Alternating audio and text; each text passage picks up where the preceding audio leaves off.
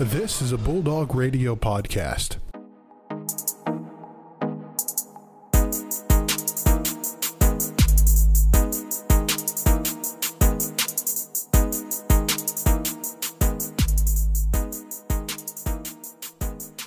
It's the MVSP brought to you by Bulldog Radio. Brandon, it's a beautiful day in Big Rapids. It's a beautiful day in the studio. 75 and sunny. I rode my bike to class today. I rode my bike all around. It's great to just get outside and soak up some sun. Yeah, I mean, what a glorious day. I Oh, mean, yeah. 70 degrees, sunshine out, and frankly, like it's September.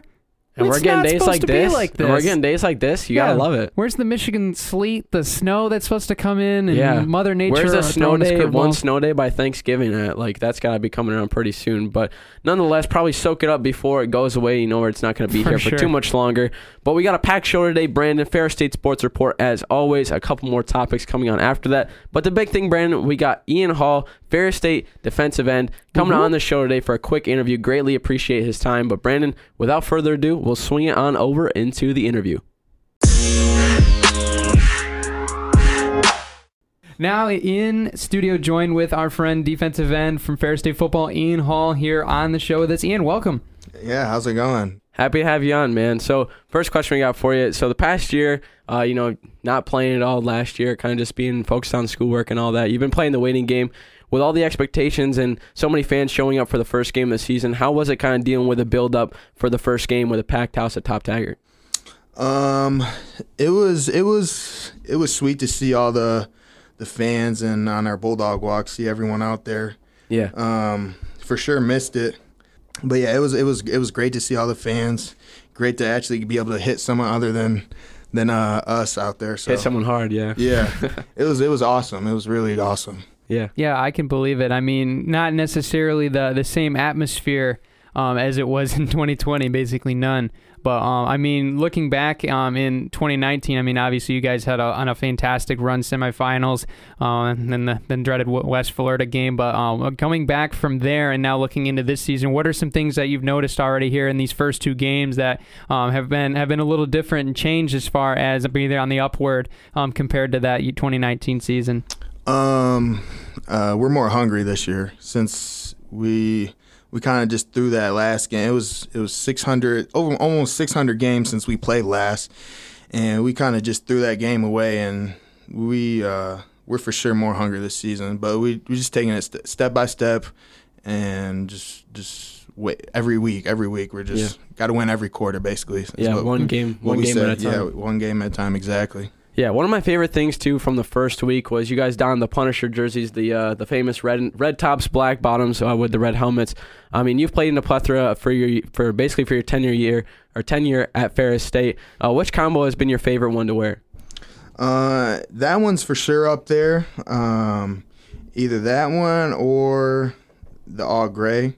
We've Mhm. only we I think I've only got to wear the our grays are only a few years old, but I only Mhm. got to wear the gray once in 2019. We only wear it like once a year, so Mhm. Yeah, keep them special. yeah, yeah. So either the Punisher one or the all grays for sure. Gray top, gray bottom.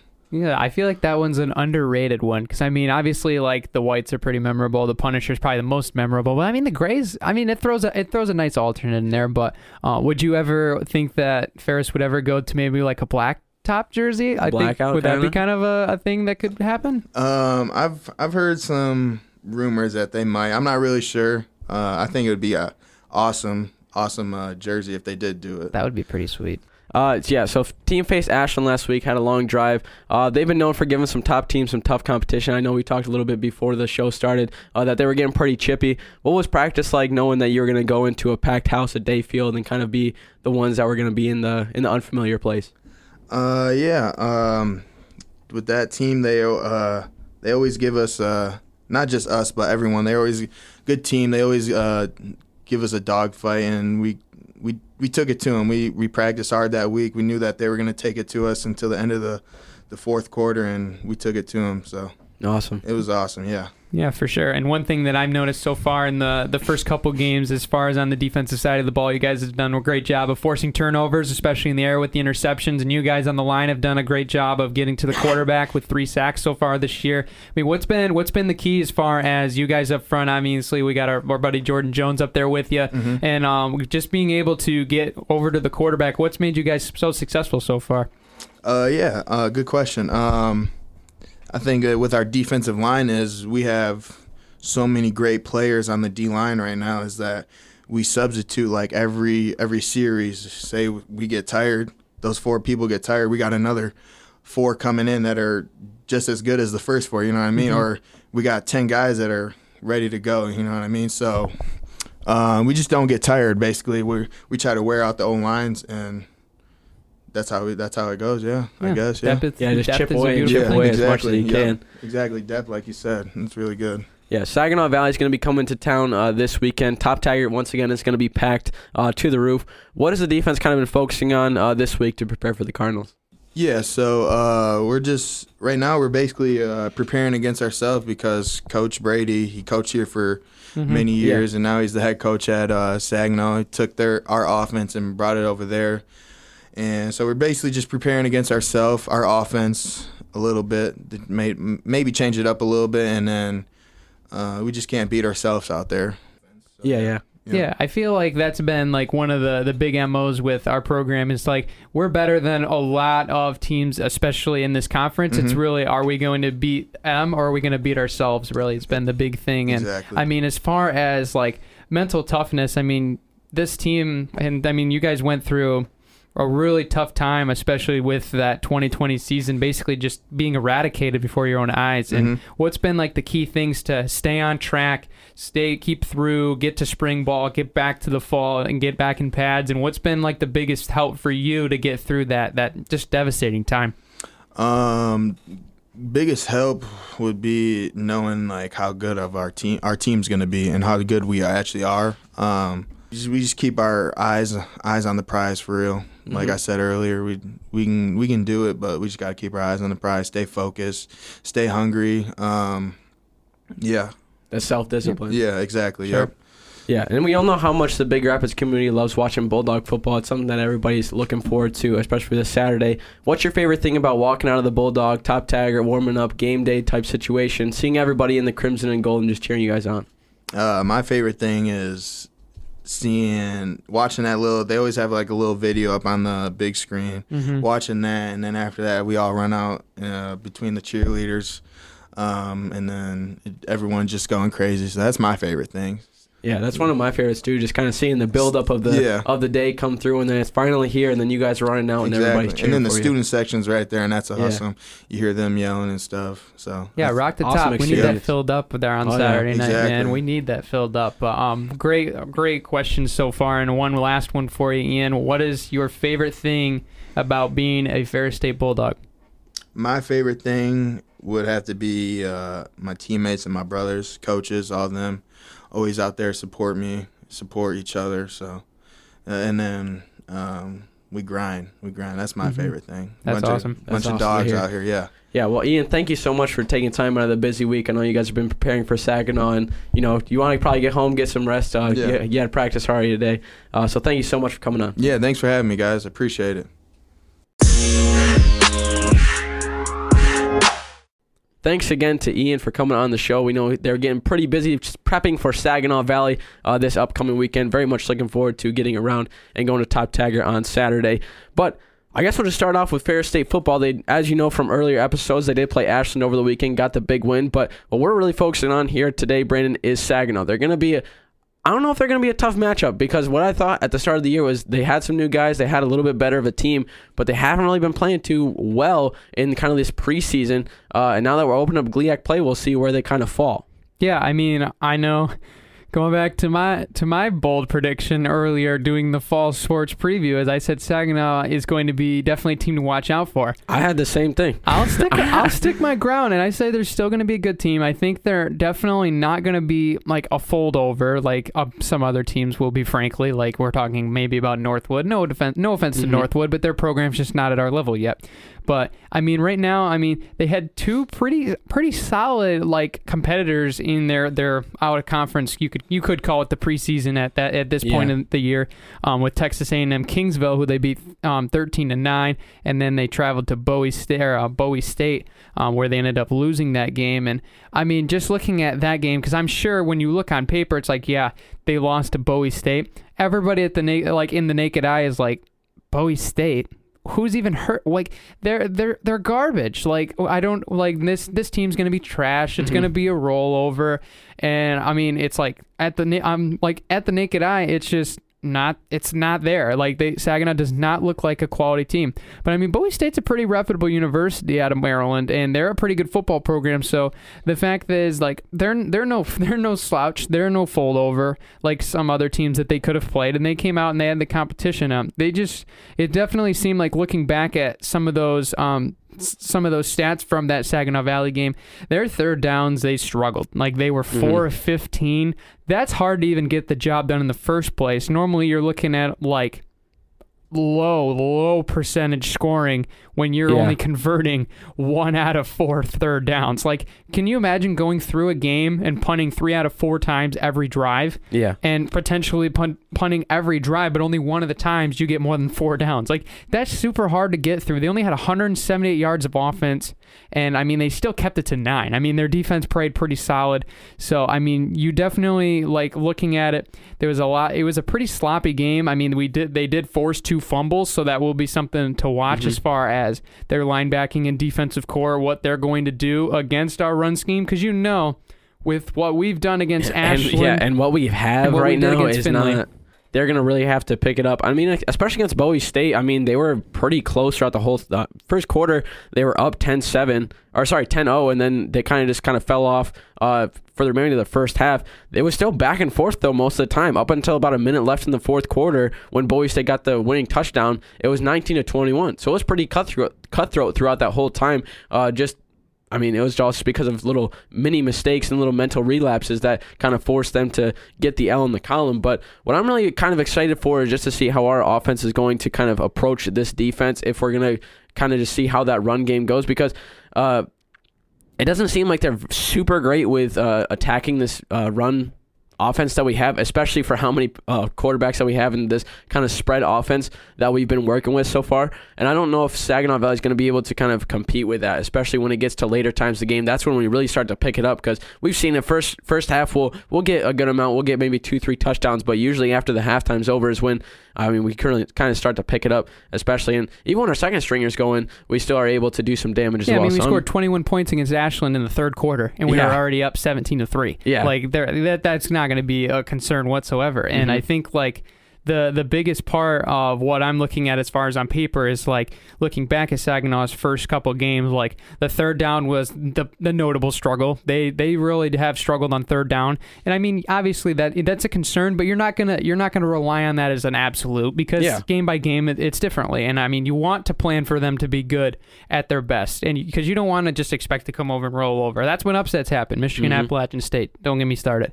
But like I think the biggest part is Saginaw is they're they're pretty good against their I, I wouldn't say very good, but they I would say that they're a much better passing offensive team, and I think that they are a, a very good. Pa- or I think they're very good in the secondary. They're very smart, Mhm. so I think that can be a concern when we do That's air it out. But that's I mean, the one thing, yeah, that we have to kind of watch out for. yeah, and, but like on our side, then you can counter that and say, well, that's not a concern. We'll just run it 50 times, and Yeah, we'll that's just- how we've won our first two games. Yeah, So- we'll just be able to open it up the middle and be able to get some big runs through the through the center. But the one thing too is I think because that our Saginaw Valley they do have a pretty solid passing offense, uh, but.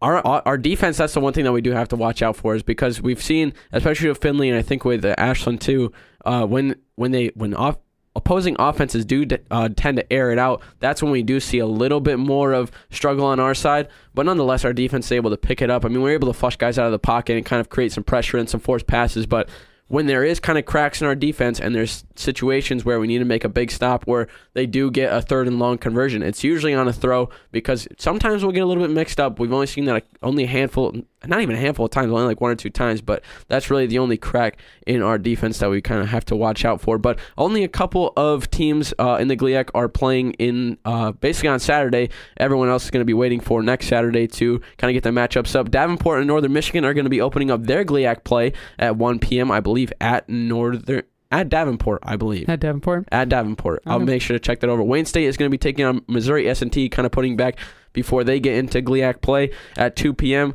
Uh, Wisconsin La Crosse is going to be playing Grand Valley State at 3 p.m. So Grand Valley is also kind of going to be pushing off. Yeah, uh, because their they also the had GLIAC. week one postponed because Yeah. of a COVID game. So, yeah, Mhm. they're still in there. They're going to be still in their preseason, basically. And then if you are going to be in Big Rapids, come on out to Top Taggart at 7 oh, p.m. Yeah. Pack the house for a Saginaw Valley game. It's a great atmosphere. So if you guys are want something to do on Saturday night and you want to watch some good football, come on out and watch the Ferris State Bulldogs take Yeah. on the Saginaw Valley Cardinals. Yeah, absolutely. And I think like the biggest mo with um with like the football season is I know like um obviously from past experiences like I just you can go off of our first two years here at college with you, me, and Joe like going to games, and I've been to some games even before that. Mhm. Where the beginning of the year it definitely like it's pretty hype because I mean obviously it's like yeah football's back, and then like in the middle of the season it gets a little stagnant. You don't see as many Yeah. people in the stands. And then and usually near the end when we make the playoffs, it Yep, starts then to it goes back up bigger, again. but- So, but I mean, like as far as this game, like what to? I think this is definitely like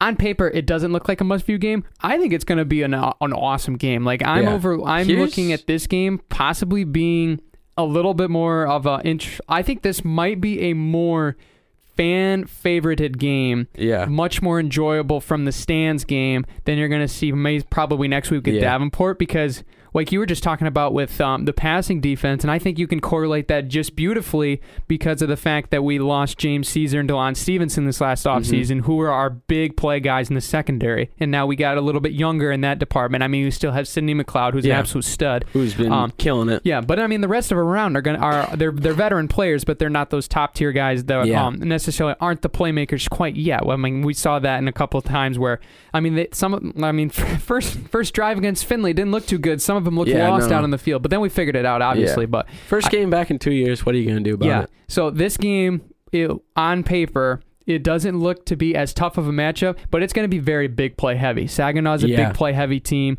and so are we. So it's going to be a slugfest. We're going we're going to probably see some we're going to probably see some long TDs. We're going to Yeah. probably see some big runs, some big throws, some trick plays, some big Yeah. turnovers. It's going to be an electric game where maybe Davenport going to be a little bit more gritty. It's going to be a little bit more ground and pound battle in the trenches, which isn't necessarily as beautiful to the mind of you. So Yeah, gotta have a gotta have a certain love for football to be able to kind of enjoy those type of games. But also playing this weekend for Ferris State Athletics is the women's soccer team. They're going to be taking on Wisconsin Parkside coming tomorrow. I think if we're are we releasing this episode tomorrow? yes, So I guess today at 1 p.m. Uh, is- they're going to be taking on Wisconsin Parkside at Wisconsin Parkside, and then on Sunday to close out the weekend, going to be at Purdue Northwest, also at 1 p.m. Two very good games that I'm looking forward to. Yeah, I think it's going to be fun. I mean, right now we're on a roll. I mean, we've gotten Findlay behind us. We're not even talking about that game Not anymore. That's how great it. they played. care. I mean, we took it to Lindenwood at home, and we've beaten Ashland and Walsh now. And those are those are two pretty far contests as far as travel is concerned. And we're, it's right in that Mhm. ballpark with Parkside. I mean, that's going to be quite a little bit of a haul to get up there. But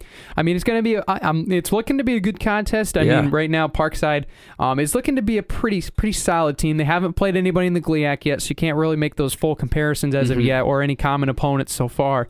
Um, you got Winona State, Illinois Springfield, uh, Drury, and Upper Iowa. Those two that they've played, and they've only played one road game right now. I think they're on their fi- I think they're on their fourth or fifth home game now.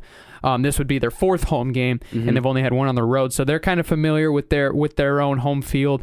Um, and I think that one thing that has been notable is that they've those have been very low scoring games. I think the the highest scoring game was their opener was three one, and um, all of our games have exceeded that outside of the Findlay game. So I think a lot of goal scoring could be in for the Cards. Um, I mean, it looks to be a really good matchup for us. I think on paper it looks really well. Um, I mean, we won against them last year, so uh, definitely looking probably at the same outcome this year, no question about it. And I think the, I think these girls are ready. I mean, they, they've Yeah. showed it, and I mean, we've seen we've seen magical things so far from this team. Um, I mean, we've lit the net up ever since. Like it's just been we've just been on a mission right yeah, now. been on a roll. And there's really no other way to say that. I mean, we've gotten 12, 83 shots in four games, and that's 12 of them have been in the back of the net. I mean, 15%. that's pretty. Solid. That's pretty not solid even to say not even least. to mention uh, Daria Mosolé, our goalkeeper, has been locked down. I mean, she, ha- she hasn't been facing too many shots, but I mean, for with a defense like that in front of her, I mean, she's been able to hold it down as well. She's been locking down defensive player of the week for the GLIAC. Uh, I think it was the past two weeks in a row, Mhm. at least. But uh, so hopefully, I mean, I know she'll be able to kind of keep this. Uh, uh, performance going, especially against Wisconsin Parkside. And I mean, we're running hot. I mean, last two wins have been on the road, so I don't think it's going to be too much of a difference. And the next three games are going to be on the road, so might as well just get used to it as we're at the pro- at, at right now. I mean, we got 12 goals in the last three games, so hopefully we keep it rolling. Yeah, I mean, when you we've got the firepower up front that we normally do.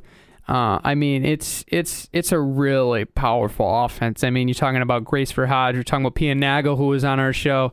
Um, I mean, Peyton Price, they have all already scored this season at least once, and Emily Murner is also can be added into that list. It's just been, uh, and then you could of course bring up Isn't Zamborini, the the transfer, who has been absolutely phenomenal. She's leading the team with four goals so far this year, including one, or, uh, three of them in one game for a nice little hat trick. Yeah. So I mean, it's going to be fun. I mean, this offense is ready to roll. I'm I'm going to predict a win here. Um, not trying to Same jinx or anything. You can go ahead and knock on that door for me, Joe. But um, I think this is going to be a, a very good game for us overall. And I think as long as we control the tempo and keep that fire on them, that eventually one of them's going to slip by, and then that's going to probably create a, a little bit of a slide, and we get out of this one pretty easily. Yeah, for sure. Very much looking forward to this weekend, uh, especially for what's going on around the GLIAC as well. Uh, something that I'm going to be looking forward to as well. Let me pull it up here real quick. Uh, some matchups coming uh, this weekend, especially across the GLIAC. Uh, like we said, Ferris State's going to be taking on Parkside. Grand Valley State's going to be kicking off their GLIAC play against Northern Michigan. Northwood's going to be facing off against Purdue Northwest, and then Davenport is going to be facing off against Michigan Tech on Sat or Friday, excuse me. So definitely a big slate looking up. Definitely trying to, uh, definitely going to be getting, getting you guys those scores for Monday's show as well. So It's gonna be fun. Uh, and then finally, with our last couple of games here over the weekend, I mean, we have some more coming up earlier next week, which we will get to on our next week's show. Um, volleyball is going to be on the road. They got two tough tests right off the. I mean, I hate already, to see it. already mentioned the schedule uh, beef, but uh, gonna start off. Starting up at the top, I'm gonna go for the top dog. Northern Michigan is on the clock here for um, tonight at 7 p.m. when this episode airs.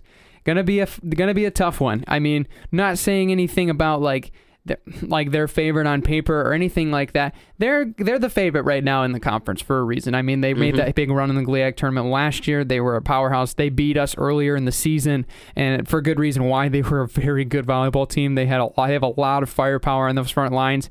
And I mean, they they got the targets on their back, which is kind of interesting now because normally it's us, and now we kind of uh, we're kind of the chase pack in this situation instead of the uh, you know it's kind of good though to be the hunter, not the hunted. So Yeah. I'm excited for this game because I think this kind of really feels like feels like a revenge game a little bit Yeah. and it's only the first couple the first game of the season really in conference play but it feels kind of like Yeah.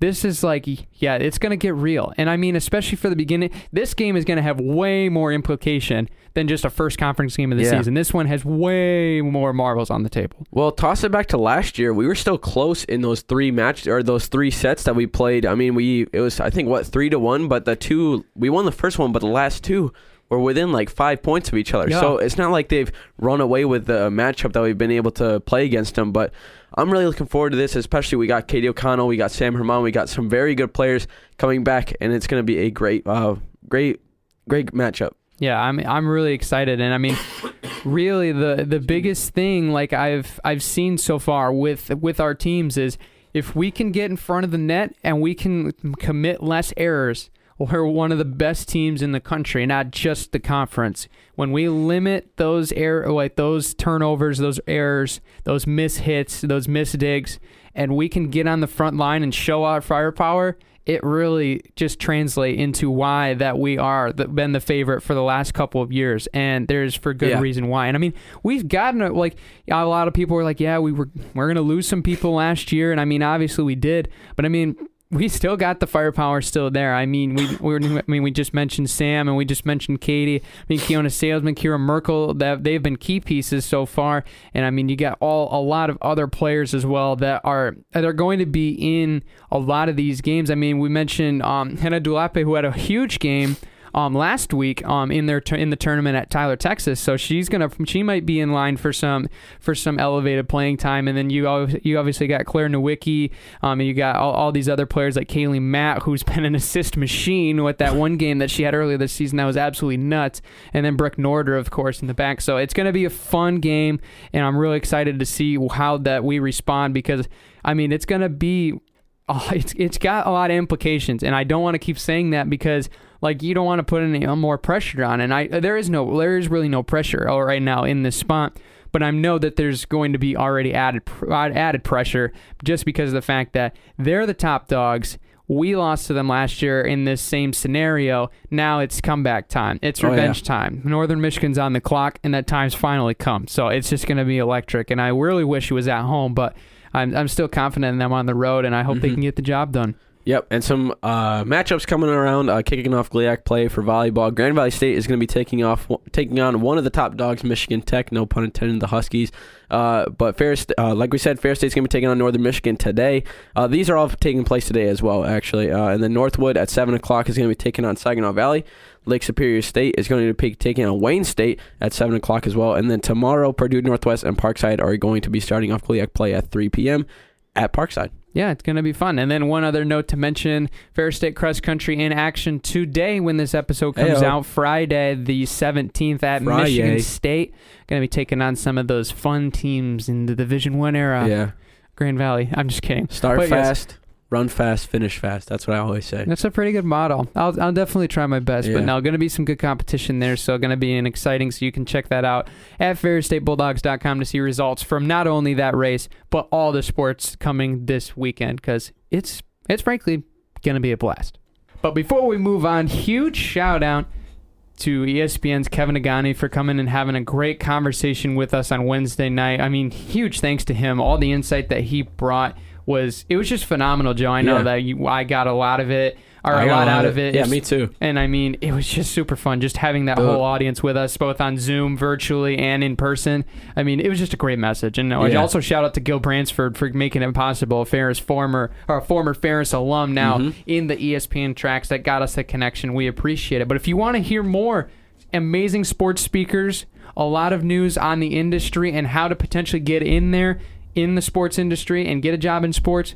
Sports Careers RSO is the slam dunk home run, y'all. Me and Joe can give you firsthand perspective on it. It is an amazing RSO. If you want a career in sports, you need to be here in Ferris State University and the Sports Careers RSO. For more information, find them on Bulldog Connect Oh, or even reach out to us on the show. We can, yeah, we can make we'll some let you know connections. when we meet and all that good, all that, all that business. But yeah, it was such a great experience on Wednesday, being around with friends and being able to see Kevin Negandhi just being in a Zoom call with him was super cool. And Yeah. just all the all the experience that he had, and just kind of letting us know like, hey, it's not an easy thing, but once you once you love what you do, and if you strive to be the best, you'll be able to get anywhere you want. So again. Kevin, I know you're listening to this episode. I know you are. so thank you so much for coming on the show. Really, really, really appreciate it. Yeah, I mean, his, the stories that he had and his inspiration and his passion was just, oh my goodness. It was just like, Pretty that's a guy that you want to follow the footsteps in. That is Yeah. a guy that you want to really take some of the things that he's really perfected and put them in your arsenal for whatever you're going into, whether it's the passion, whether it's the personality, whether it's the expertise, because he knows so much about the industry and sports altogether that it's just, it's absolutely amazing. And we can't, we can't express our gratitude more than what we are right now. I mean, I, it was just an amazing event. It really inspired me. Yeah, me too. It was a great one to be at. But uh, you know, sports are kind of getting a little bit slow here, here and there. We're kind of getting into like the into the full swing of everything. Yeah. Uh, now with football and kind of everything coming around. I mean, NHL is gonna be starting up soon. But one thing that I am super excited for that we haven't talked about in a while, Brandon, Oh, I know where this is going. is golf. We haven't talked about golf in a while, and one of the biggest events, the Ryder Cup, is Ryder coming Cup's up. back, baby. Canceled last year because of COVID. Ryder Cup arguably the greatest experience for fans, other than the waste management, because there's just no rules there. Yep. The Ryder Cup has basically given us some of the greatest golf moments in all of golf history, and what better time to do it than now? The 2020 Ryder Cup postponed to 2021. U.S. team is looking pretty good. We'll go over it. There's going to be a little bit of things to talk about, especially, but uh, the U.S. team is going to be taking on the Europe team uh, at Whistling Straits Golf Club in Kohler, Wisconsin. Going to be a great experience.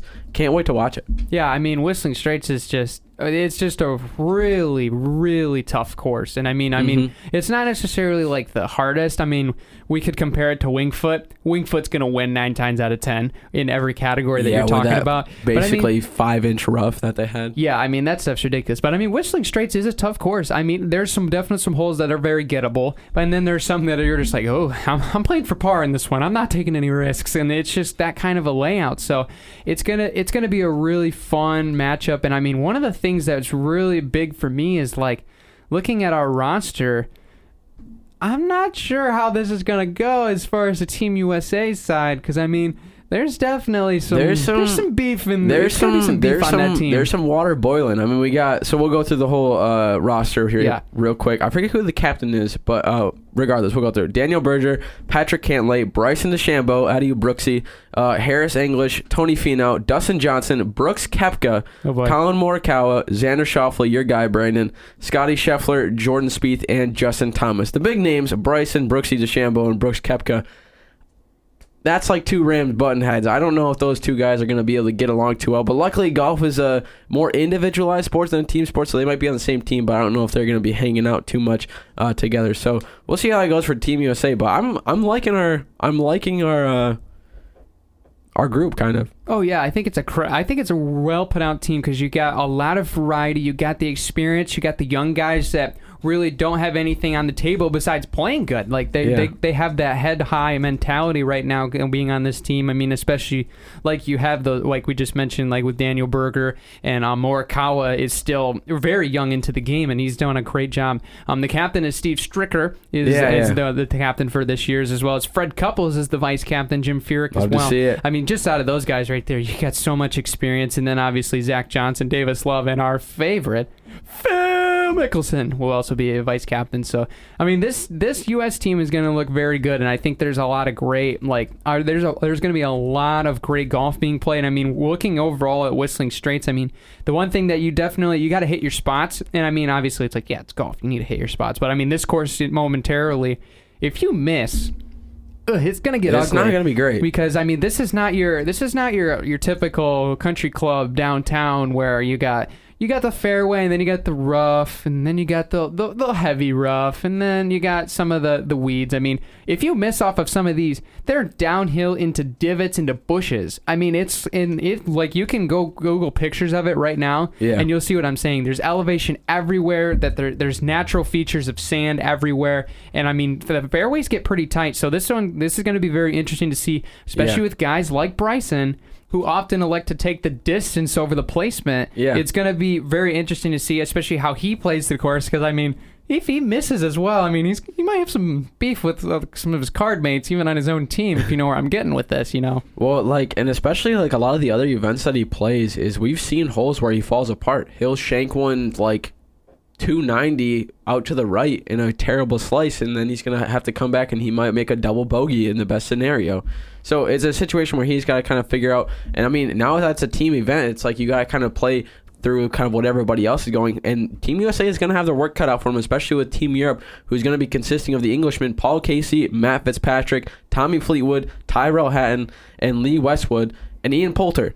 And then you got the Irishman Rory McIlroy and Shane Lowry. And then from uh, Sweden, Viktor Hovland. And then the Spanish, Jon Rahm and Sergio Garcia. And then Bern Weisenberger of Austria. So that's a solid team that's going to be taking on Team USA, who you know have a lot of success under the belt. You have Tommy Fleetwood, who's one of the best short game players in the all of the in the whole PGA right now. Rory McIlroy, who has some one of the greatest ball striking abilities. You have Jon Rahm, who unless he gets COVID for the 18th time or whatever, he should be fine. And then you have Sergio Garcia, who still is not in. I mean, a little bit past his prime, but nonetheless, he's still one of the better players on the tour right now. And then Matt Fitzpatrick, who's a promising young talent as well. Viktor Hovland, who's been able to do well as. Uh, uh, additionally. So it's going to be a great great matchup between the two teams, and I can't wait to watch. Yeah, and I think like the biggest thing that comes out to me is like seeing a lot of these guys and kind of looking, knowing some of their games pretty well. Like when you look at the U.S. versus um, Team Europe, like a lot of the times it kind of seems like a battle of of power over finesse, and it's Yeah. kind of like a really interesting to see how it plays out because I mean, with a lot like I mean, you just mentioned Rory McIlroy. He is one of the best ball strikers in the game, and he's one of those guys that can shape almost almost anything. Like he can make any sort of shot that he wants to in the flight path. Jon Rahm is a magician. He can do a lot of crazy things with We've a dr- seen his hole in ones a couple times. Yep. I mean, and I mean, with the putting that he had earlier this season, like anything's possible with him. And I mean, you got some of these guys like Viktor Hovland that, that can get a hold of the ball and they, he can do some magical things, especially with irons. So, I mean, it's going to be fun. And then obviously on the other side, you got. The, the you got some of the big dogs. I mean, we mentioned Bryce and Brooks, some of two of the f- hardest drivers on the tour as far as distance is concerned. And then you got other guys like Harris English, who's been on a really good run as of late, and he's been very hot, and he's been in consistently in a lot of these tournaments, as well as former uh, number one Dustin Johnson as well. So, and even Justin Thomas. I mean, it's it like the Ryder Cup is just so fun because it's kind of like an All Star game, but it's Yeah. way more competitive, and there's actually something to play for. You know? That's like the one thing that I love about the. I mean, the Ryder Cup, especially. Like one of my favorite moments was when Patrick Reed and Rory McIlroy showed down. I forget that that whole round where where uh, where they faced off, and you know you had Rory McIlroy silencing the crowd in America. You had Patrick Reed, who was during his putt was throwing his hands up, trying to get everybody loud. It was basically not what you would think you would see on a golf course, but nonetheless, Ryder Cup brings out the best competition I think out of everybody on tour because you know it adds a whole different thing into it. Playing for your country, from what I can imagine, just adds something into into competition that not a lot of things can really invoke. And I think when you have that, especially for guys like Bryson DeChambeau, Brooks Koepka, Patrick Henley, all of Team USA who are going to be proud to play for the red, white, and blue, and then you toss it over for Team Europe, you know, it's a different situation. You're not really playing for your country, you're more playing for the continent. But regardless, you're still representing who, like, you are basically as a people. It's something where the, the grit and the competitiveness and the truthfulness to the game is something that's been unmatched basically for the whole, basically for how long the Ryder Cup's been around. Yeah, I mean, it's just such a it's just such a historical event, and just the fact that we're continuing it year after year, and how it uh, like every playing field just is a little bit differently, and a lot of the older guys are back, and they're like they're picking the teams. I mean, we just mentioned Padraig Harrington and Yeah. Steve Stricker as the captains. I mean, they've been in the game for a long time, and I mean, just the historical factors, like you mentioned. I mean, it, it's absolutely fantastic, and I mean, you're gonna be looking forward to it this upcoming weekend. It's gonna be it's gonna be a blast to watch for sure. Yeah, definitely. I- It's it's. I don't know who's gonna win honestly because you have a, a solid mix of world rankings in both teams. You know, one to I think it's like twenty. I forget who the lowest is, but I think it's around like the twenties is where they're ranked. But nonetheless, it's gonna be a great competition. Uh, who do you got, Brandon? Make a call out. No, oh. US of A. Yeah, of course it's USA. These colors don't. like these colors don't run, baby. These No. colors don't run. Red, white, and blue. God bless America. God bless America. That's right. I mean, I you just I don't know. Like I just feel like the the U.S. just has so much talent, and I'm not saying Europe doesn't, but I mean with this course, I think, I mean it's gonna be interesting. Just the fact that like a lot of the holes are gonna be. Um, like I mean, just especially the the Bayside holes are gonna be really fun to watch. Like Yeah. in hole number four and hole number uh, two that are right there off the right off the bay. So I mean, I think with just the fact of how uh, open a lot of these greens are. I mean, not necessarily they're not necessarily easy, but they're easy to get to. Like I mean, they're big greens. Like there, Yeah, there's a lot of big small. greens. Yeah, like they're going to be in that position where we can take advantage of. Hey, we're two ten out. Let's take it. Let's go, Yeah, let's for, go it. for it. Where we have that little bit of more aggression. So I think I got to take the U.S. because I think like Europe's got the finesse, but I think we've got the overall ability to get there faster. And I think that with some of the putts that we've made, especially with a lot of these teams so far, Yeah. U.S. is in great shape. And we've talked about how rowdy like these crowds get, and then you're talking about how they're in America, so you definitely know that there's going to be a huge like boost behind the Team USA because like you're going to have these guys who, I mean, the the the signs that say quiet down are only going to last for so long. You know, it's not going to Mhm. be like it's it's going to be the guys who are just going to be quieting down just because the sign says there. And that's the one good thing about the Ryder Cup, like we've talked about already, is like it's it's no holds barred. It's USA versus Europe. It's one. Of, I mean, it's one of the oldest rivalries ever. Mm-hmm. Probably of world history, obviously, but Yeah, I mean, it, it goes back to American goes back to Oh yeah, 1777. These cars don't run. Oh, oh yeah. How wonderful. We got some U.S. history As in we the say, show. as we say, some Come of the people man. on the Europe team are like from like Spain, so they don't even they don't aren't even involved with it. Yeah, that reference was totally irrelevant, I guess, to half that team. Doesn't even matter. Team well, USA I mean, half of it it would, but you know, USA all the way. That's all I yeah, gotta say just about it. to say beef was settled in 1776. So Oh yeah.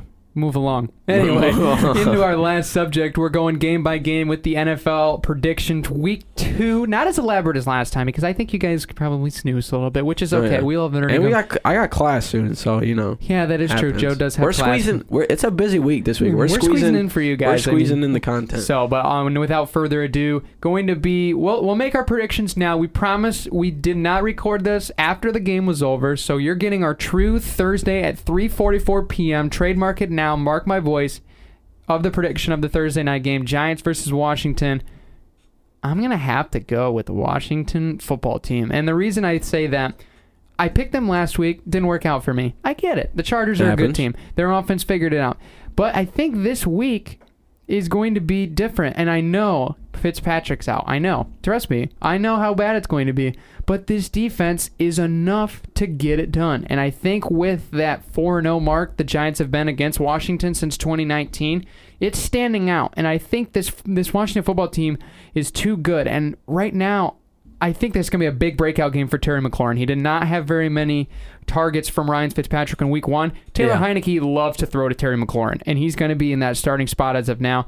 And I think this is going to be a great opportunity for Washington to have a bounce back game. They are the favorites in this game, and I'm going to take them to win. I'm going to say they're going to win by three in this Thursday night game. I think it's going to be a little higher than we're expecting, like probably like 28 25 or 30 Yeah. 27, but still going to be a great Thursday night game. And I think Washington's defense is going to win it out because they're going to score on the other side of the ball. Yeah, and like that's the thing, because like Giants, they finally have Saquon back, but Saquon only had like what three fantasy points last week. Like he did not perform. Yeah, they And limited can- him a little bit. You can, yeah, you can blame it on that. You can blame it on him just coming back, nursing the injury a little bit, just so that way he's not just gonna have one game, then it's gonna be, hey, guess what, Achilles again, and it's gonna be a busted career. I still don't think that they're gonna be able to top Washington for the main reason that Chase Young is on the other side of the ball, and he'll be able to plug up the holes if need be. And I, like you said, they're going to be able to score on the other side of the ball. And the Giants' defense, I just don't think has the has the has the ability to stop the ball in ways that like are going to be able to you know positively give them position on the field or positively maybe get some points on the other side. So that's why I got to go with Washington. I think it's going to be maybe a touchdown instead. I think it's going to be a little bit more than three, but nonetheless, Washington's going to be taking this one. Yeah, it's going to be a good matchup. I'm excited for this NFC East matchup on Thursday Night Football. Moving into the Sunday matchups. First one AFC East battle Patriots and Jets. Joey, go first. Oh, you know, it's a tough one. I think Zach Wilson's going to be able to take it here. Nah, it's going to be Patriots, I think. Ah, okay. Yeah, I think Mac Jones is going to be able to kind of brush off from last week. Going to be able to pick up the W because the Jets, like in preseason, they were looking solid, but like, then again, it's preseason. Like you're not playing the best guys that you have possible against these teams. So, and I think Zach Wilson, like he's solid, but he's not at the point yet. And like we've seen when they played Carolina last week against Josh, uh, Josh Darnold Hmm. or Sam, Josh Darnold. Sam, Sam Darnold. I was going to say Allen, Josh Sam Darnold. Same draft. Go I was ahead. gonna say Josh Darno, the guy from uh uh baseball or whatever, but Oh, uh Sam yeah. Darnold. Like we've seen that the Jets have a problem right now, and that's it's not because they can't find a quarterback. It's not because they can't find the right guys for the position. Well, it is because they can't find the right guys for the position, but it's just because they're not a good team overall. And I think that's why Mac Jones is going to be able to lead the Patriots, and they're just going to be a, little bit more solid uh, than the than the Jets. I'm going to go probably by a score and a half by ten. Yeah, good pick. I'm going to go with the Patriots as well. I think that you are excited if you're a Patriots fan after watching Mac Jones. Doesn't matter if you lost 17-16 in Miami. He looked great. Yeah. And he still provided in key moments to still keep them in the game. I mean, obviously there were some things that you could have did better, and that defense played really well. Jets haven't figured it out yet. They're going to get it clicking maybe for a couple weeks here, but it's not going to be against Bill Belichick, especially not in September. I'm going to go with the Patriots. Broncos at Jacksonville. Trevor Lawrence, not a great week in or I mean against Houston Yeah, week first loss. one. So is this going to be a bounce back for Trevor Lawrence? I don't know. That's the thing because you got Teddy Bridgewater on the other side who had a great performance last week. So Yeah. it's just going to be kind of the difference of who's going to be able to show up. Trevor Lawrence either going to be able to learn from his mistakes last week and be able to lead the team to a win, or are they going to lose to the Broncos? I think it's going to be Broncos by seven, mainly because Teddy Bridgewater is going to be able to bring his uh, his expertise and he's going to be able to play a little better. Because I don't know, I don't know if it's just because the first loss or what, but I just don't know if Trevor Lawrence is going to be able to kind of lead this team. Because we've already seen we, their Jaguars had high hopes and they've been able to let people down. So I don't know. It's just a whole situation. So I think Broncos going to be winning by seven. Yeah, I think right now I'm I was on the I was on Jacksonville train week one against the Texans. Texans proved me wrong, and they they really played pretty well last week. And I mean, especially considering the fact that many of them considered them to lose by 30 to a rookie quarterback. Like they played really well, pounding them by 30 instead. And I think picking off Trevor Lawrence definitely demoralized him a little bit. I'm Yeah. still a little hesitant on the fence with this one, and I think just the fact of them being at home, I think is going to be a little bit of a little bit of juice. Being back in Florida, I think that that that'll help them out a little bit. I mean, if we're talking mile high. I forgot high, that it was back in Florida. yeah, if it's in mile high, I'm no de- question taking Denver, like no no second No doubt chance, whatever. Um, but I think I'm still gonna I'm gonna go with Denver. I think this one might turn out closer than people realize, and I mean, I think it's just because like. With Denver, you're not going to see blowouts on the offensive side of the ball, and I think Jacksonville's going to hang around a little bit. I think right now the spread's at six. I'm probably going to take this one probably probably around four. I don't. I think it might be just a little bit over a field goal, uh, but I think that right now Jacksonville's defense has not improved. It's been so bad. And It's until that changes, I can't really take the chance on picking them and wasting a winner a winner or, sorry, wasting a loss in these prediction counters. So I'm going to have to go with the Broncos in this matchup. Another Mm-hmm. great AFC matchup. Bills and Dolphins. I can go first on this one. I picked Go against. I picked against the Bills last week and it worked out. Pittsburgh with the W, and I think it's gonna go the. Haha, you thought I said it was You- I was gonna say, no You way, no way you do. thought- They're What not gonna lose to the Miami? Dolphins. I could take Miami. Oh, you're gonna be wrong, but okay. Yeah, I like Josh Allen too much. He's on my fantasy team, so He's I am going to take. Buffalo on this one. This is a great bounce back opportunity. I mean, the Dolphins' defense is great, but I think right like the Bills have their number. I think that's going to be Bills played pretty decently, honestly, against Pittsburgh offensively. Like they just really, really kind of yeah, they were super stagnant offensively, and that's Yeah, really the that's- only reason that they lost. Yeah. So I think Buffalo is going to get back on track, just like I predicted last week. It's just a bump in the road. We're looking downfield, not backwards. So we're Oh, going to yeah. be seeing the Bills on top in this one. I'm going to say by 10. I think this one's going to be a little bit farther win. than People realize Bills are hungry. Let them eat. You almost I you basically said everything I was gonna say except I was gonna say by seven because I think the All right. Dolphins will be two is gonna be able to kind of lead them to a couple scores uh, and be able to kind of use his craftiness to be able to kind of light up the scoreboard a little bit. But Bills and Josh Allen are gonna be able to kind of outdo them just by a little bit. So Bills by seven. Okay, that's fair. Next one, San Francisco against Philadelphia. This one going to be in Philly. Philly coming off a big win against Atlanta 49ers. Yeah, Detroit. But still, they looked pretty good in the first half. Both offenses were very good statistically. The Niners obviously didn't do as well defensively, giving up a lot of points to us right now. I believe that the I believe that the favorite is the Niners in this one, Joe. Are you going to go against the That's experts? the thing. I don't know, dude, because that's the thing. Eagles look all right. Jalen Hurts was looking pretty solid. I mean, you got uh, DeVonta Smith, who's also with him there too, who's been able to play pretty well. But like, I don't know. It's kind of a situation where you just kind of got to choose. I don't know. It's really tough because I do like Jalen Hurts and I like the connection with DeVonta now. But we've seen what the 49ers have been able to do. But they almost lost to the Lions. yeah. So like, who who's really the experts here? The people who think the people who almost beat almost lost the Lions are gonna win? I don't know. Sounds like you're on the Eagles train. I'm on the Eagles train. I'll go, Go Eagles by Eagles by five. Okay, Eagles by five. Eagles by five. I feel like that's a good pick, and I mean, I'm gonna I'm gonna play I'm gonna play devil's advocate here and go with the Niners, but I think that Philadelphia, could- like that's the thing. You could go either way with this. yeah, I think Philadelphia is a great sneaky pick in this scenario, especially considering like I mean, um, not saying you're gambling or anything, but on the on the spread, I mean, it, I yeah, think if you were it's like gambling, man. three. I think the spread's at like three. I think this game's going to be close, and I think with the the offenses overall, it might turn into a slugfest a little bit. But I mean, the, the Eagles have that def- or that they have that defense. The Niners have a great defense. It's just keeping them all on the field, and that's the problem. And I think Yeah. right now, like with the Eagles on the offensive line, like they're looking pretty solid. They gave Miles Sanders a lot of room last week. The problem with it for me Atlanta's defense is not good, and they really have struggled to revamp it. And they're they they do not have a capable front seven to even go against an average and uh, or an offensive, excuse me, average NFL offensive line. So I think that's going to be a little bit of an issue for me, and that'll give us our first difference in pick. I'm going to take the 49ers this week, but I think it's going to be close. I'm going to say one or two. It's going to be a uh, this one's going to be a barn burner in my mind, so I'm going to go there. The next one, Rams Colts. This one I think is Mm. going to be fun. I think the Rams showed out this week, and they will. I think they. I think they're going to continue it.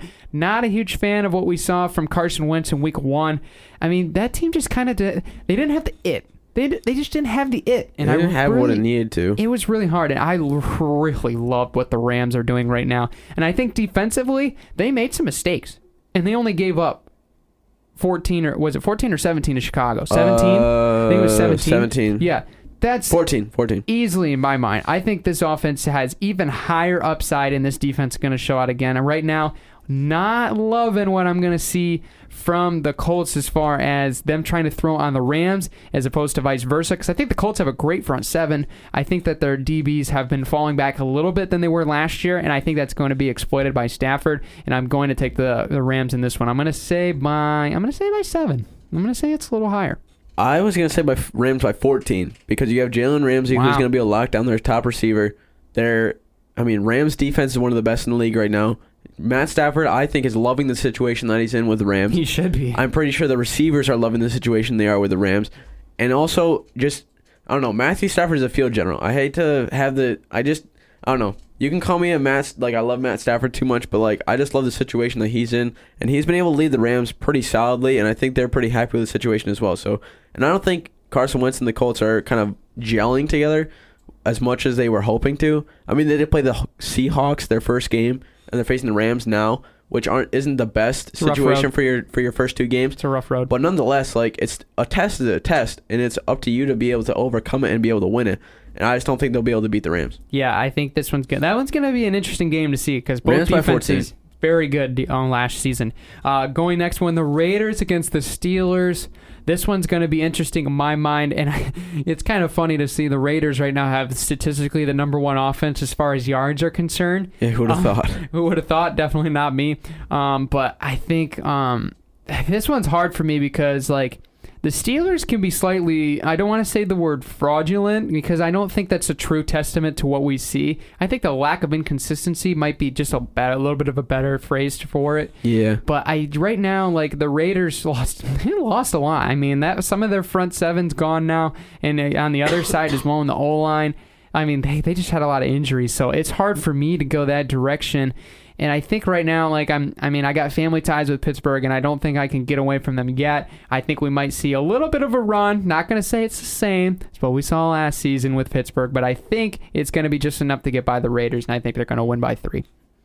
yeah. Um, Raiders played solid like their last couple outings that they've had, but I mean Steelers, their defense I think is just a little bit better than what the Raiders are used to. I mean they played the Ravens last time, and the Ravens have a solid defense, but not as good as the Steelers in my opinion. But I'm gonna go Steelers. Yeah, three. I was gonna say that same thing. It's it's gonna be a close game, but Steelers are just gonna edge it out. Yeah, I think it's. I think this is going to be. I mean, this is going to be hard nosed, hard nosed football. If there, you want two franchises historically to go against each other in a battle of smash mouth offenses, those are the two you go to right immediately. Oh, so yeah. that's going to be a fun matchup. Uh, Cincinnati going to be traveling over to the Windy City of Chicago.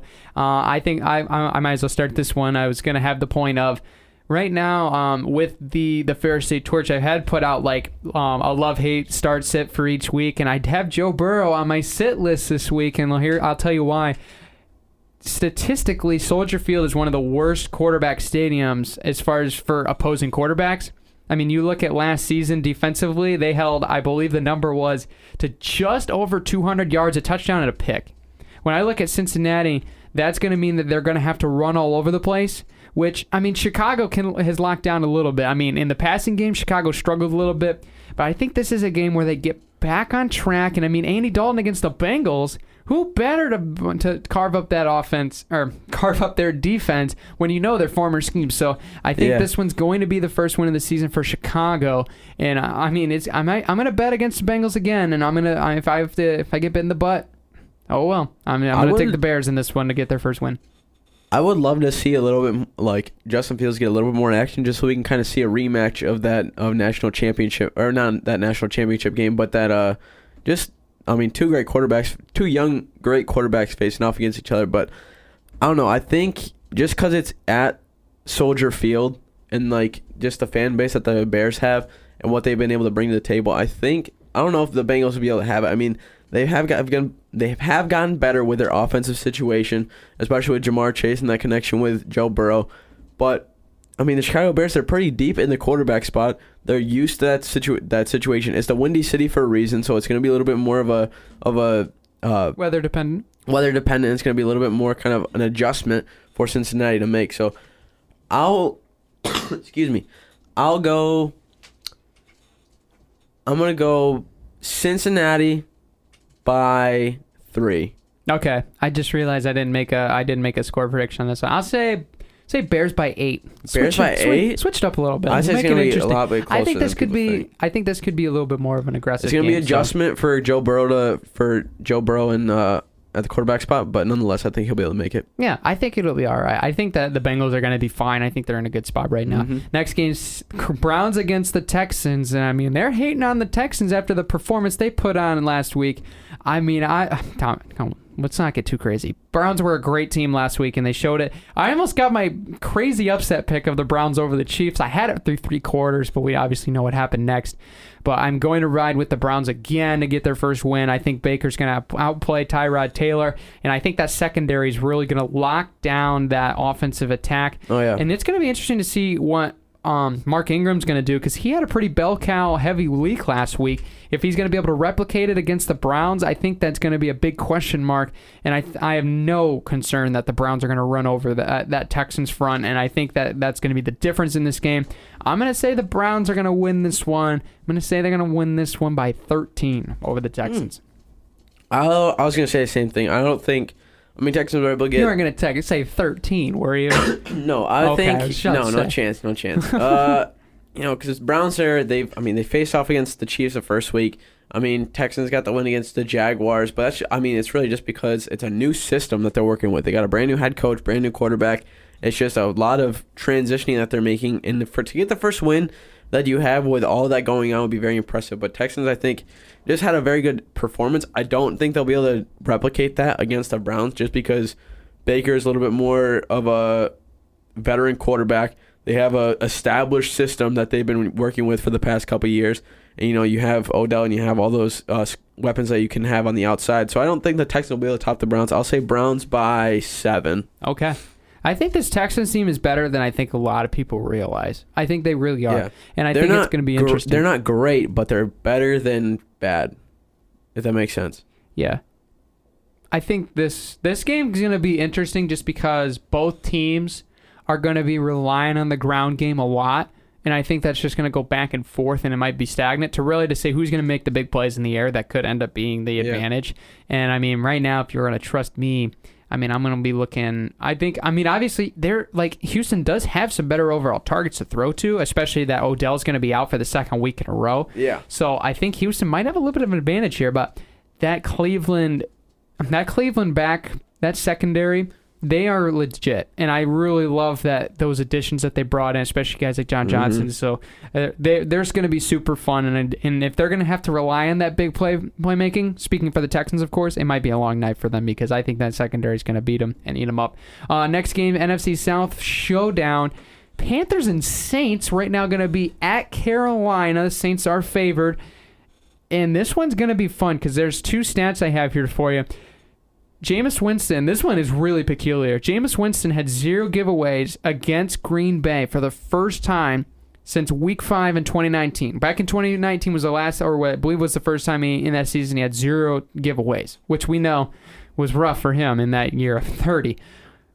He had Winston had six giveaways, six in the next game against who else but the Carolina Panthers in Week Six. So.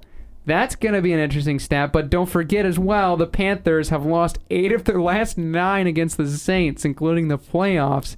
And Drew Brees has was the starting QB in all eight wins, but when he did not play, that was the lone loss that the Saints had. Hmm. Very interesting when I was reading up on this. So there's reasons to take the Panthers, and I'm not going to do it. I'm going to take the Saints and Jameis Winston, and not because of Jameis Winston. That defense is good. And I think with the Packers, they played awful, but you got to give the Saints credit. They messed up that offensive scheme for the Packers. They really put them out of their comfort zone. And that's saying something with Aaron Rodgers because they lost Aaron Glenn, but they haven't lost a step. That secondary's still good. That front with Cameron Jordan is tearing stuff up, and they did that against the Packers. They only allowed, I believe, Aaron Jones like 30 yards. And Aaron Jones is a mean back. There's a reason that he goes in the top two rounds of fantasy every year. Give me the Saints. I'm giving them to me by seven. Hmm. Yeah, I was gonna go. I think Panthers Okay. because Sam Darnold he had a very good performance last week. He's shown that it's not a Jets problem or it's not a Sam Darnold problem. It's a Jets problem. He can lead an offense when he has the right people around him, and he played well. And the one thing that the Panthers have to figure out is how to be able to just combat that Saints offense. Because the Panthers, I think, will be able to consistently score. I'd say like I mean, not like run all over the Saints defense, but they'll be able to score like consistently and get some points up on the board. But it's all just how are the Pan? It's just gonna be up to the Panthers defense to be able to lock down Jameis Winston, kind of flush him out of the pocket a little bit, get him a little bit more uncomfortable because he's a great quarterback who can do those things. But it's just consistently if you can do that and make him throw a lot and make him make those mistakes because he has the history of throwing interceptions. And if you can get some free turnovers, then and let the offense do the work, and that's what they need to do. I'm gonna go Panthers by.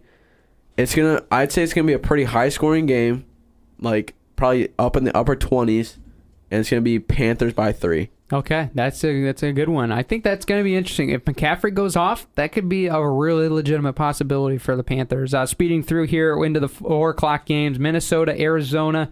Hard to pick against Arizona, especially after the the week one that they had. Mm-hmm. But I'm going to do it.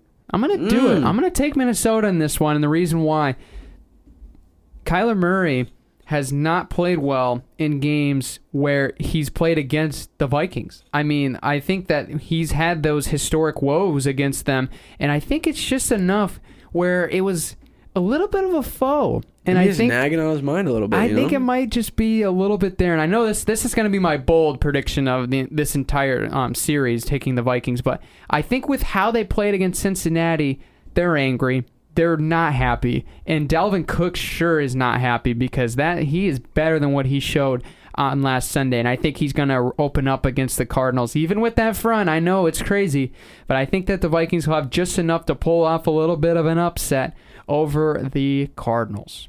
Hmm. I don't know. I think it's going to be the Cardinals It's just fair. because the offense is a little bit too good for the Vikings, I think. And I don't know if the offense of the Vikings is. I mean, you said Dalvin Cook has got a chip on his shoulder coming this week, but still, I don't know if that's going to be enough to really propel that high scoring offense of the, that the Cardinals have to be able to like overpower them at all. So I don't know. I'm going to go Cardinals by by seven, Okay. and it'll be a little bit high scoring, probably low twenties, but yeah, Okay. Cardinals by seven. Did I say Vikings score? You said f- no. No, You I said did not. Vikings. Give me by what the heck? By one. Why not? By one. By one. Close game. Close game. Close game. Why not? Uh, next game, Tampa Bay, Atlanta. Won't take too much time on this one. I don't think. I'm- Atlanta by a mile. oh, No, Buccaneers. Buccaneers got it. okay. I'm gonna say Tampa by 17. I mean, you saw you saw Tom Brady's video that he had. He had 328 in the back in the background yeah, he subtly. knows. He knows what game's coming. He Oh, yeah. knows. And I He's mean, gonna the Falcons unload. are coming off the loss against the Eagles, so Where and they the played Buccaneers. very poorly. Buccaneers are way better, and they're not even playing at Mercedes Benz. They're playing in Tampa. So Yeah. Every sign should indicate to Tampa. Bucks Tampa. by like and you should take 14. Tampa. Bucks by 14. I'll say 17. Yeah. We'll see who turns out on top. Uh, it, it might even be higher. Next game, Probably. Tennessee, Seattle. From well, it's not Qwest Field anymore. Whatever, whatever stadium it's called uh, in Seattle. But I think it's going to be a game of who is going to win the turnover battle because I mean we saw Tennessee struggle a little bit, and I think we're going to see a little bit of that same. Uh, I think we're going to see a little bit of the same where Tennessee really like they found those they found those blips those those quick jolts back of energy and then they tried to go back to the old they tried to keep giving Derrick Henry the ball. They kept trying those those deep plays again we're really it's a time and a place. And also, they didn't run any play action on Sunday, and that was a big question mark that I know the Titans had. I think they might see it more, a little more this week. But that Seattle defense showed me they showed me a little something, and I I really like what I saw. So I'm going to go with Seattle in this one. I think the I think definitely if anything comes down to it, it's going to be I think it's going to be a little bit of the home field advantage. But I think Russell Wilson's going to have a great overall passing game. I think he's going to get in between and find those seams against a little bit of a vulnerable Titans secondary. I'm going to say Seattle going to win this one by ten. Yeah, I'm gonna say so as well. I got DK Metcalf in my fantasy, so hopefully he goes off. But it's just gonna come down to can they kind of contain Derrick Henry, make him so that he's not gonna be as much of a force uh, up the middle. And if they can do that, I don't know if they're gonna if the excuse me if the Titans will be able to kind of be able to recuperate and try to find anybody else to really do some damage on the offensive side. So I'm gonna go I'm gonna go Seahawks by seven. Okay, that's a very fair one. Uh, the next one, Cowboys against the Chargers. This one, the final Sunday afternoon game on Slate again on on CBS. Ooh, this one has a little bit of intrigue to it. We saw a, a pretty good performance from the Chargers. It's beating- definitely not one sided. Let me tell you what. yeah, I think this one's really interesting to me because, like, when you looked in originally, this is what we were going to see. We were going to say Dallas offense against Chargers defense. No, 100%. Brandon Staley comes in, and you got Dallas bringing back Dak and that crew. You were like, yeah, instantly. Offense, defense. Now it's flipped. We're one, we're looking at Dallas's defense that played pretty well against Tampa against Justin Herbert. So now it gets even more interesting because you have the the ability to look at analytics and have the like just trying to project and make all these hypotheticals on what's going to happen. And I think a lot of them are going to the the Cowboys, even though this game's at the Chargers. I think this game's going to be very interesting because I think that there's one thing that's kind of holding me back from like making a definite pick is being confident in one running game over the other because I think right now the Chargers overall have the better front, but I don't know if I can take Dallas losing an, another game. I think that they're a good team and I think they deserve to be a team that's one one. And I just don't know if I trust Zeke Elliott yet. I mean, I think that the scheme of the game was a little bit out of his favor, so I think I would give him that. But I mean, right now the Chargers look very good on paper. Uh, paper doesn't always win games. I don't know why I'm going to do this, but I'm going to take the Cowboys to win this one. I think it's going to be a close one. I'm going to I'm going to say by. Have I not said five yet? What you the have. heck? You have said Oh, did I did say five? Darn it! You say it again. What have I not said yet? Two. Nine. Let's go with nine. Nine. Cowboys by I was nine. gonna go- What am I talking about right now? I was gonna go Cowboys again because we've seen Dak healthy. and Wow, we've seen okay. his ability to you know lead the offense, and he played very well, and the the whole team played well. I mean, they're missing. Was it Gallup that got injured, or he's Gallup's out now? hurt. Gallup's hurt, so it's gonna be a little bit different with the offensive scheme, of course. But nonetheless, uh, I'm really hoping that they're gonna be able to do some well. And the defense played phenomenally well considering the circumstances that it is a Cowboys defense. And it, coming against the Chargers, it's Justin Herbert, who is a very good quarterback, but he's still young. And you know, you can be a great quarterback, you can lead teams and this, that, and the other thing when you're young, but it's like it's still just that fact that you are a young quarterback in the NFL is one of the main reasons why people doubt. You know, so that's like one of the big things. I think I'm gonna go Cowboys by seven. Okay. I mean, I've said seven so many times, but that's what I think it is going to Yeah, be. Yeah, that's a very common. I will revert my. I'm gonna revert my score, um, because I mean I didn't take originally into account of the loss of La'el Collins, the loss of DeMarcus Lawrence. So I and I mean my Michael Gallup I knew about, but I mean just considering those guys on the other side of the ball, it does scare me a little bit that this won't get ne- this could get necessarily a little bit more out of hand scoring wise. I think I'm gonna revert to that. I now I won't say five. I'll say say three. Um, that the cow. I don't know why I'm picking the Cowboys right now. I'm really kind of regretting my decision, but I'm just gonna move on to the next game, so I can't I can't take it back. Uh, Kansas City against the Ravens. Uh, hmm. I, I try yeah I'm not betting against the Chiefs again Chiefs this time by 10 I think Ravens will get a they'll be able to run the ball a little bit but I think it's not going to be enough to outsling Patrick Mahomes and I think they're going to get the job done yeah, by Chiefs. I was going to say, yeah, I was gonna am I uh, picking gonna, five five. I'll do Chiefs by six. I'm going to go Chiefs by okay six. that's fair okay I, I think this is going to be a big game Yeah, it's going to be a good one to watch. Gonna be a good fun one. Final one. Well, Our Lions do we have to versus the cover- lackluster Packers. oh man, Lions, Jared Goff led, gonna come in hot. I, g- I think Lions are gonna be better than what they played last week. I think they could. I mean, if they play like they do in the second half, And if Aaron I'd have Rodgers, consideration of and if taking Aaron them. Rodgers still wants to trade and plays garbage, and they gotta toss Jordan Love in there, you know how much pressure Jordan Love's gonna have? mm-hmm. It's gonna be, hey, you're gonna be the guy, so do something well, or else our fan base is gonna hate you. So Mhm. no pressure, but go crazy. And you know, Jared Goff, he already knows his situation. I mean, Rams don't want him. Lions can tolerate. Lions fan base can, tolerate, him. him. That's So not a like- great word. He's he's in a situation where it's all right. So I think the Lions are gonna Lions are gonna win, and I'm gonna call it out now Wow. by three. Can I join you on that train? Yes. Why not? Lions by seven. Hey oh. Okay. Bigger. He- Okay, here's what I'm. I'm gonna be the homer and say Lions win, just because why not? But I think in reality, in my analyst perspective, that this is a perfect situation for Green Bay. I think it really is. And I mean, Aaron Rodgers, he's six and zero after a loss under Matt LaFleur since 2019, and he, he's carved up defenses. And who else has been dominant against the Lions, but with a running game on the other side? So I think the Packers will win this game. Um, I'm going to be rooting for the Lions all the Excuse way. me. But I think this is going. I okay. Let me put my analyst cap back on. Put on my analyst voice. Packers are going to win this game by 13. now I'm back to my regular. I think the Lions will win this game by seven because why not? And I'm on the Homer train, Joe. Join me on the Homer train. One pride. One people. Who dat? Just kidding. I'm not It's a Saints the- fan, but I think the Lions will win this game. This is perfect opportunity for Packers though. So eh, I'm sorry, I'm a little scared. I'll admit Yeah. it. Especially on Monday Night Football. It's gonna be a close game, but Could I think ugly. I think the Lions are gonna be able to pull it off. Okay. Straight up. I'm gonna I'm gonna join you on that train. Ow, but jeez. I just I'm just gonna say don't be surprised if the Packers unleash. That's what I'm gonna say because they Yeah. are a good football team gonna lie, and they're it's probably gonna happen, and the Packers are better than the Lions. But hey, I Why don't not be know. wrong representing your own team? Yeah, might as well. Might as well. But thank you guys for tuning in for a great episode. Make sure you follow our picks and more at our Instagram and Twitter at the MVSP. And you also check us out on whatever podcast platform you're on Spotify, Apple Podcasts, Castbox, whichever The whole deal. browser that you listen to us. Make sure you hit follow, subscribe, Oh yeah. like. Um, what's download? If you're on Spotify, download, them. Download, Watch them like. again. Listen to them again. If you also want to check out Subscribe, share. yeah, do everything. Just check us out, shout us out, and be on the lookout for some great news coming. But until next time, Take care, everybody.